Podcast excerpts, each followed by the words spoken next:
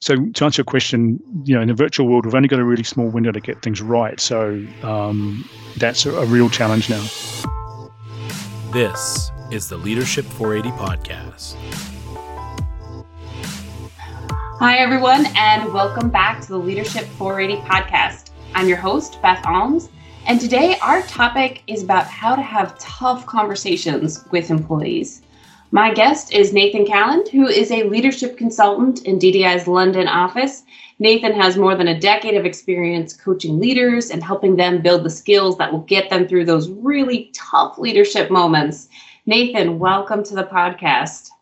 Hey, Beth. Thanks very much. Good to be here. So, tell me a little bit about why conversations are so important for leaders. Yeah, thanks, Beth. I think um, I think before a lot of people come into their first leadership role, I think many of them had a lot of have a lot of misconceptions about um, what leadership actually means day by day, mm-hmm. and how they imagine uh, what being successful as a leader looks like. Um, I think looking back to when I was younger, I used to have this picture in my mind of kind of a group of peers standing around me, kind of congratulating me on making a great decision, and me kind of, smiling with my hand on my chin. you know, that was kind of um, you know my idea of, of good leadership, and mm-hmm. and now good deci- decisions are certainly um, a key part of a people leader's role, but uh, it's only really a piece of it. And uh, what I know now, like, you know, working with people over the years, is that people leadership really is a series of interactions. So, for example, when you're coaching a team member on a new tool, maybe you've got to influence someone in a senior leadership uh, role to change a policy that affects your team. You know, moving the needle on most of your key outcomes is going to uh, require high quality interaction. So even thinking about the decision making piece, um, you're most likely going to have to canvass your peers um, and your manager for their opinions, right? Mm-hmm. Yeah. And so here's a here's a great way to reinforce this point. So I really like uh, maybe yourself and our listeners as well to think back over their careers to a moment when someone who led you really made an impact on you. So perhaps um, they inspired you to do something great, for instance. So think how did that happen? Was it a conversation or was it um, in an email or something you read on a website? Mm-hmm. So if you could hold that thought, um, and I'll share my example when uh, when we're finished talking. You know, it's funny, Nathan, when you bring that up because I think it's both, you know, as I think back, it's been both for the positive and the negative. Um, so when you say those conversations, I, I can also think back to some of the negative conversations that, you know, it was a two minute interaction or maybe even less. And it was so frustrating. It could like kind of derail you for the rest of the day of, of things you're like, oh, I should have handled that differently. Um, and I, you know, at the time I would have had a lot of those. It would have been with my my own boss, and um, yeah. So I think it's it's one that really resonates with me on both sides, both the positive where I've been encouraged, but also the the negative where you get you get really thrown off track. Absolutely, yeah, it's a really good point. Like you know, you want to get these right, and that's a sign of you know the outcomes of a of an interaction that didn't go so well. So yeah, maybe we can get people to think of some of the as well. Have one of each. Yeah, don't don't hold that one with you too much uh, on those, but um, but I think what you know stuck with me with some of those negative ones is is how much time it wasted. I, I had too much energy. You know, if you had a negative interaction, it was really it wasted my time um, thinking about that instead of going forward and what I needed to be focusing on instead. Um, and I've heard you talk sometimes in the past about conversations being the ninth form of waste in a lean organization. Um, can you tell me a little bit about what you mean by that and why it matters? Sure, Beth. Um, this is something I've become quite passionate about because we work um, not just DDI, but me, me specifically, just by by uh, by default, really. I've ended up working with a lot of high tech and industrial organizations over the years. So um, become really involved with this concept. So, probably to talk about lean manufacturing, just so our listeners have an idea of what we're talking about. Lean manufacturing and lean production is something. It's a production method that originated in um, in Toyota's operating operating model, and back in the 1930s, they called it the Toyota way. Mm-hmm. And then somebody, um, I can't remember who it was, repackaged it uh, as the concept lean in the late 80s, I think, and um, it went on to be successfully successfully implemented in uh, production environments all over over the world. So really, uh, really a global concept. And a, a key part of um, lean is focusing on minimizing waste in your process to improve efficiency. And there's um, as I say, there's as you mentioned, there's eight principles that we that um, cover things like defects, overproduction, um, things like inventory sitting idle, extra processing. So when you're thinking about supervisory conversations in a production environment, um, they could certainly be added to this list, say as, as number nine, as a recognized form of waste. Now, this sounds a bit counterintuitive initially until you think about it. So, you know, after a, think about a supervisor briefing their team on a new process, the expected outcome is that they'll go back to their roles and implement this process efficiently, right? Mm-hmm. But but what if not everyone involved in that conversation had clarity on the key points that were being discussed? Or what if they didn't feel comfortable enough to raise a question that would help them understand what this means for their particular contribution? So the consequences for that kind of ineffective interaction are, are real. You know, we're talking about possibly hundreds of hours of lost efficiency there. Mm-hmm. And also, if you think more longer term, uh, investing time in building the capability of the team is also a way to reduce waste. So, you know, as that production supervisor, if I'm able to coach my team members to successfully execute tasks that you know I typically I've needed to delegate. Yeah, it's it's a win-win. So their capability increases over time, and hopefully this means they're getting more out of their role. And then I'm not trying to accomplish everything myself. Uh, but once again, if those coaching conversations are ineffective, then over time my team isn't going to expand their capability, and so they'll effect, effective level of effectiveness stays the same, and I'm going to have a, a lot more to do myself. So uh, overall efficiency is definitely going to be impacted. So I hope you can see that it really is um, something that isn't often measured, but it's 100s mm-hmm. hundreds, possibly thousands of hours every year. Yeah, just from a bad conversation, if things weren't clear. But what about those leaders who might be reluctant to have these tough conversations, either because it's faster to just solve the problem themselves or because they're simply uncomfortable with it? How do they how do you help them have those really hard conversations when they're they might naturally try to avoid it? That's a, a really good question, Beth. And uh, in my experience, this is where so many first time leaders particularly struggle with this when coming in, into that first people leadership role. So that, that transition to getting things done through others is a mindset shift, not what holds new leaders back uh, is a lack of confidence or that anxiety around uh, the actual actually having the conversation. So they might be thinking not only what am I going to say, but more importantly, how do I say it? So there can be a real anxiety here that holds holds leaders back from initiating these conversations, which can sometimes be really difficult. You can imagine like providing feedback on a team member's performance issue. It's really difficult. Um, to uh, explain this a little bit better, I'll, I'll tell a quick story because who doesn't love a story? Roughly about five years ago, I spent some time on site with one of DDI's key partners. And the main reason was I wanted to get to know the organization, to meet some of the leaders that um, DDI was developing. And one of the guys I spoke to had actually recently been promoted to his first team leadership role, and he'd also just attended one of our programs. Uh, he confided in me that um, he was aware that he'd probably been promoted for his technical ability more so than his people skills, um, which is very common, in a, especially in a technical organization. We see this a lot.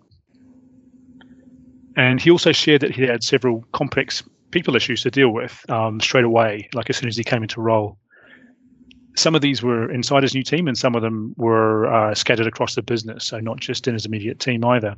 Now, he viewed these as real challenges um, but he said that he thought that what he'd learned um, in the program actually was going to help him. So some of the, the stuff that DDI had taught him. Now, quite a bit of time elapsed. I think it was about maybe a year or maybe more later when um, when I actually caught up with the same guy, and it was super inspiring to see uh, the change, uh, the change in him, and how he felt about himself. Because what he'd done is he'd begun planning his discussions, uh, particularly difficult ones, um, in advance. So by doing this, he was able to ensure that he was um, meeting the person's those personal and practical needs that we talked about. So not only would he be able to do that, he'd also have clarity on the key points he wanted to make uh, during the conversation. And this allowed him to, um, having done this, make ample time for uh, the, the good stuff like the active listening. So over time, he was following this process and he became more and more confident. And now, he, uh, then he confided that, that these days he um, he addresses any issues that come up in his team like straight away. There's no avoidance because of the anxiety, and he said he actually really enjoys his interactions now, um, and he he just seems really empowered, which is great. So that worked for him, um, and he also shared that day to day now, he interacts with his team uh, a lot more, like more or less all the time. Um, and I think previously quite a bit of this was done electronically, you know, messaging or over email. And he said that this had opened up a kind of informal feedback channel and it really made the team atmosphere or the, you know, the how the team interacted a lot more open and enjoyable for everybody. Um, but most importantly, his anxiety had gone. He was actually looking forward to, to having those uh, effective conversations, even the difficult ones. It was it was fantastic to see. That's really an inspiring story of really changing from you know that dread and anxiety over these conversations to it really being a positive experience both for the leader and uh, the person that they are coaching and having these tough conversations with um, as you mentioned though you know as as we're doing this in the we're moving now to the virtual work world and where a lot of these conversations used to take place just impromptu or there was a moment say hey can i grab you for a sec? That's a lot harder to do. How do you feel like conversations have changed in the virtual workplace uh, yeah, well, that's something that we're all coming to terms with right now, uh, Beth. That's that's a really good point. Um, it's a pretty, pretty much a global megatrend, isn't it? Um, I, I don't know. I think one thing that I know I've noticed, and a lot of people I've spoken to about this noticed, is that in this hundred percent kind of virtual context, you've only really got a, a set window to get your conversations right. Um, so you, you, mentioned before, like um, some of the the face to face stuff that would happen during the day, all of these things that we could do before or um, after a meeting to help make it successful. It all of this is going to happen inside the thirty, maybe forty-five or sixty minute window. You know, so uh, we, for example, we've talked about how you've got to invest some time in meeting someone's personal needs before you can really dive into the practical meeting focus, like all of the, the things that you want to accomplish. And uh, and I think we all know how it feels when somebody does that, right? Like you know, just starts a meeting and and it's right onto the first agenda item without really um, checking in with everybody to see how they are psychologically. You know, there's no these days there's no there's no walk down the corridor you can't have a chat um, or you can't speak to someone earlier in the day to do this you know to warm up and and find out how they are so so not only are we coming in cold so to speak um, we've also really got to make sure that everybody involved feels heard um, and they have the clarity they need um, that when they leave the meeting um, feeling satisfied and focused. And there's a real impact to getting this wrong. And i'm going to um, I'm going to share another another story actually because I was speaking to a, a senior leader at, at, another organization that we work with um, not so long ago, and they shared that they'd been involved in um, an internal meeting that really didn't go very well. So there'd been some healthy, I think we call it challenging during the meeting, which um, which ended without everybody because of that challenging process uh, got quite quite heated and and they weren't able as a group to reach a consensus and, and move forward so um, this really affected um, the leader in question and it put them in quite a difficult both heart and a headspace um, afterwards and took them quite a while um, to refocus so the point is that there's no uh, water cooler conversations to catch up and and maybe smooth things over um, so there isn't that opportunity to do that. And this is something that a guy we've um, started working with at DDI uh, some time ago, Dr. Steve Rogelberg. Beth, you may have heard of him. Yeah, absolutely. He's he's been around a lot talking about meetings. I've I don't been on a lot of the like talk shows, things like that. I've definitely heard of his of his of him with the meetings. Yeah. Yeah. Yeah, that's yeah. He's he's a real expert in the science. It's kind of a data driven approach he uses, the science of having great meetings. So he breaks it down and he's got this. Um, he calls that that emotion that people have or the effect of a bad meeting afterwards. I love this term, meeting recovery syndrome. Uh, I, I, really love that term because it's given yeah. uh, I mean, all of us a way to articulate what that, that feeling is, and we all know it. I think mm-hmm. it's a psychological impact of having a, a, poor interaction, and that that effect or that feeling with with um, that stays with us, maybe for, for a few hours, maybe a whole day. Um, and I, am sure that feels familiar to everyone. So, so to answer your question, you know, in the virtual world, we've only got a really small window to get things right. So um, that's a, a, real challenge now. Yeah, I think your point there too around um, maybe there's some opportunities there for for inclusion too, where you you mentioned everybody needing to feel heard, and that's hard. It's really to, easy to kind of overlook people in a big virtual meeting. It's a little harder when they're sitting there face to face in the room. I think there's probably some aspects of inclusion there where you can maybe go a little bit more out of your way to make sure you hear people. Mm-hmm. Mm-hmm.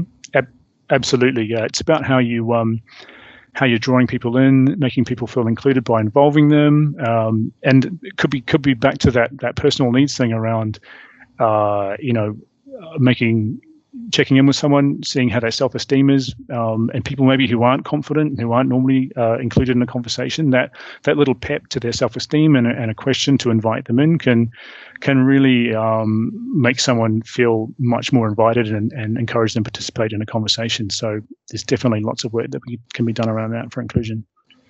Yeah, I keep going back to that idea that you mentioned earlier around waste and how, you know, if you don't have everybody on board, with the concept after the meeting if they're not really bought in kind of head and heart with it like it's just so much it's much slower going. It's harder to win. It's harder to move forward. Um, that's just that i think that's really an image that that has stuck with me from our conversation here about how much waste there is when you haven't done these conversations right.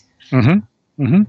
Um, this, oh. go ahead yeah. Yeah i was going to say there's there's another um, aspect of virtual conversations that, that i think's worth um, worth mentioning is the I think we've all uh, you know read a lot of articles during the pandemic or through the crisis about what worked and what didn't. I think, mm-hmm. I think just about every most of them anyway, or article or analysis talks about empathetic leadership, right? You know, it comes out mm-hmm. as one of the key success factors for um, leaders in a crisis. You know, um, you know, can I can I empathize with my team? Can I be authentic? Um, you know, in sharing sharing what they're going through.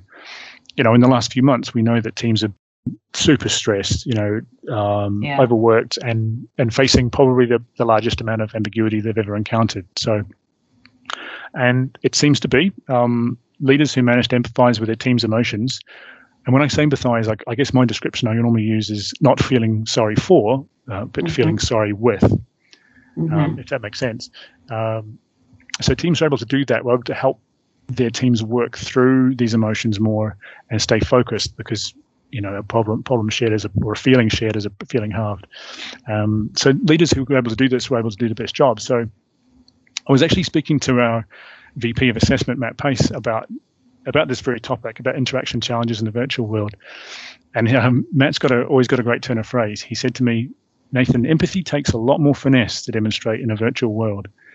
And uh, and you know I couldn't put it any better. Um, you know, if you're thinking about looking through that little window in a you know in a virtual meeting. So your words and your and your tone are really the the two key ways that you can transmit that you're feeling your um, team's you know whether it's frustration, sadness, um, or joy. It could be positive emotion too, because mm-hmm. you know mm-hmm. we're all on a roller coaster during that crisis. So what I need to do as a leader is I need to become more intentional and kind of verbal with my expression. So perhaps in the past, you know, when I could just sort of maybe maybe lean in physically and say, oh, you know, oh dear, you know, Jane, that must be really tough for you. It's probably I need to say something more like, uh, you know, Jane, that challenge you've shared around getting digital content ready at such short notice must have been really frustrating. You know, I can kind of imagine the experience of the pressure not from just from the client, but dealing with our own tech team.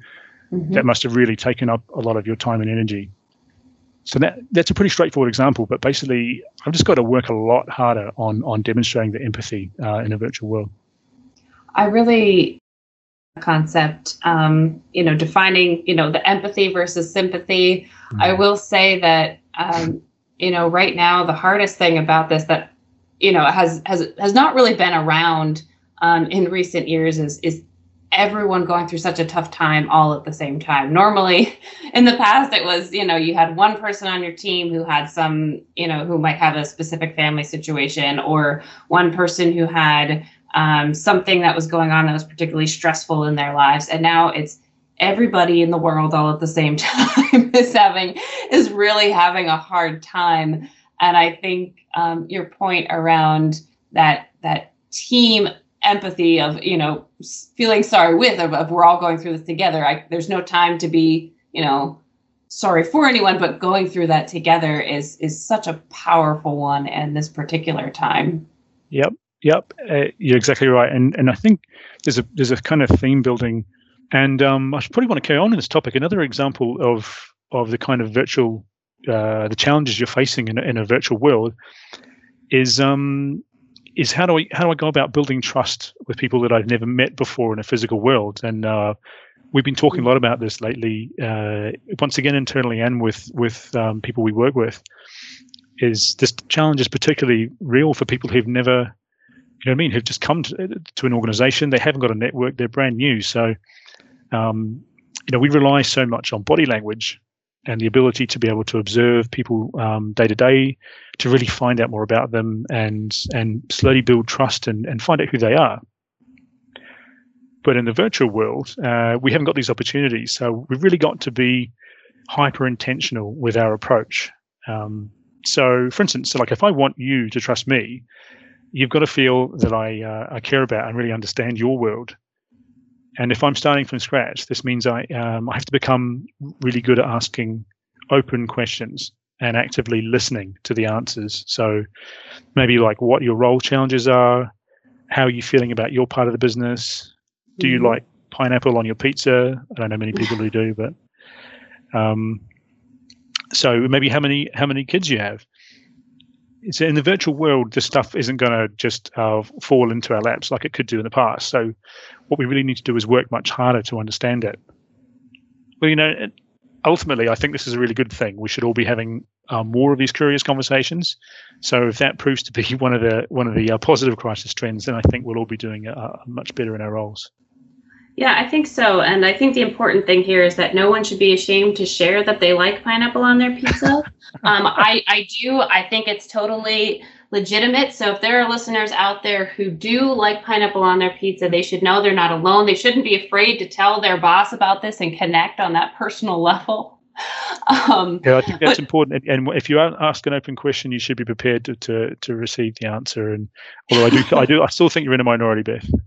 I might be in a minority, but I just think that there should be support for people out there who do um, appreciate the pineapple. But you know, I think your point overall of really making sure that we're taking the time to connect and, and people feel heard, especially as we switch to virtual meetings.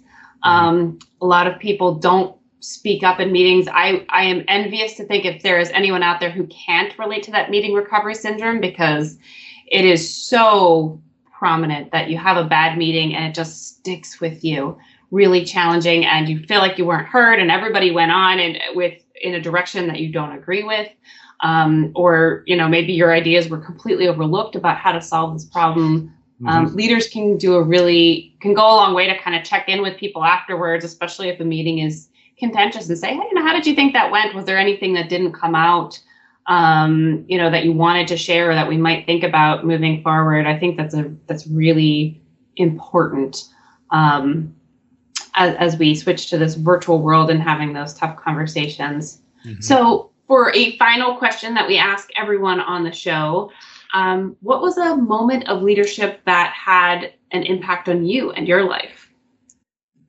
Ah, thanks, Beth. This, I remember this ties back to something that we said earlier, and like, and I wanted people to think about an interaction that um, really impacted them. So it's a great that you're asking this question.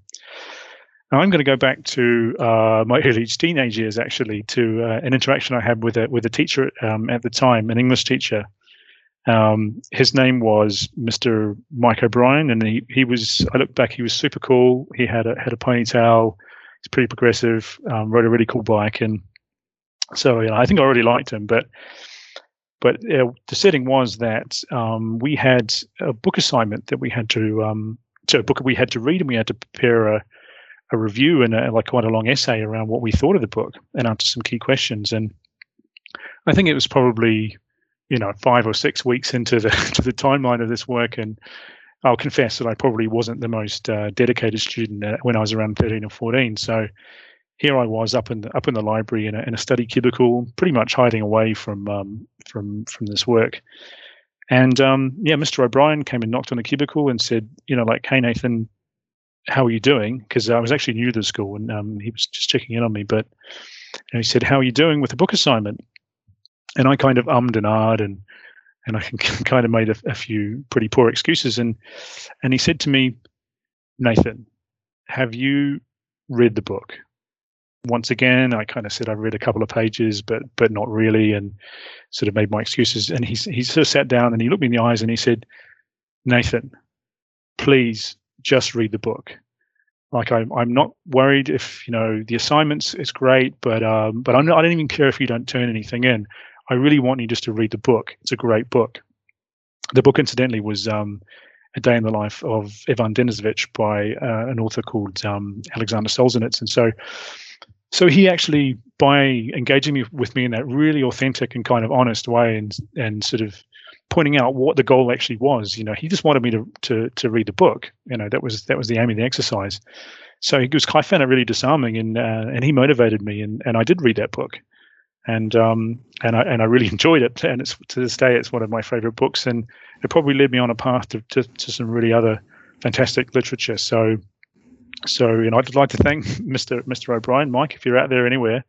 Thanks very much. You inspired me to read a, a lot of great books. So, so that's the one I wanted to share.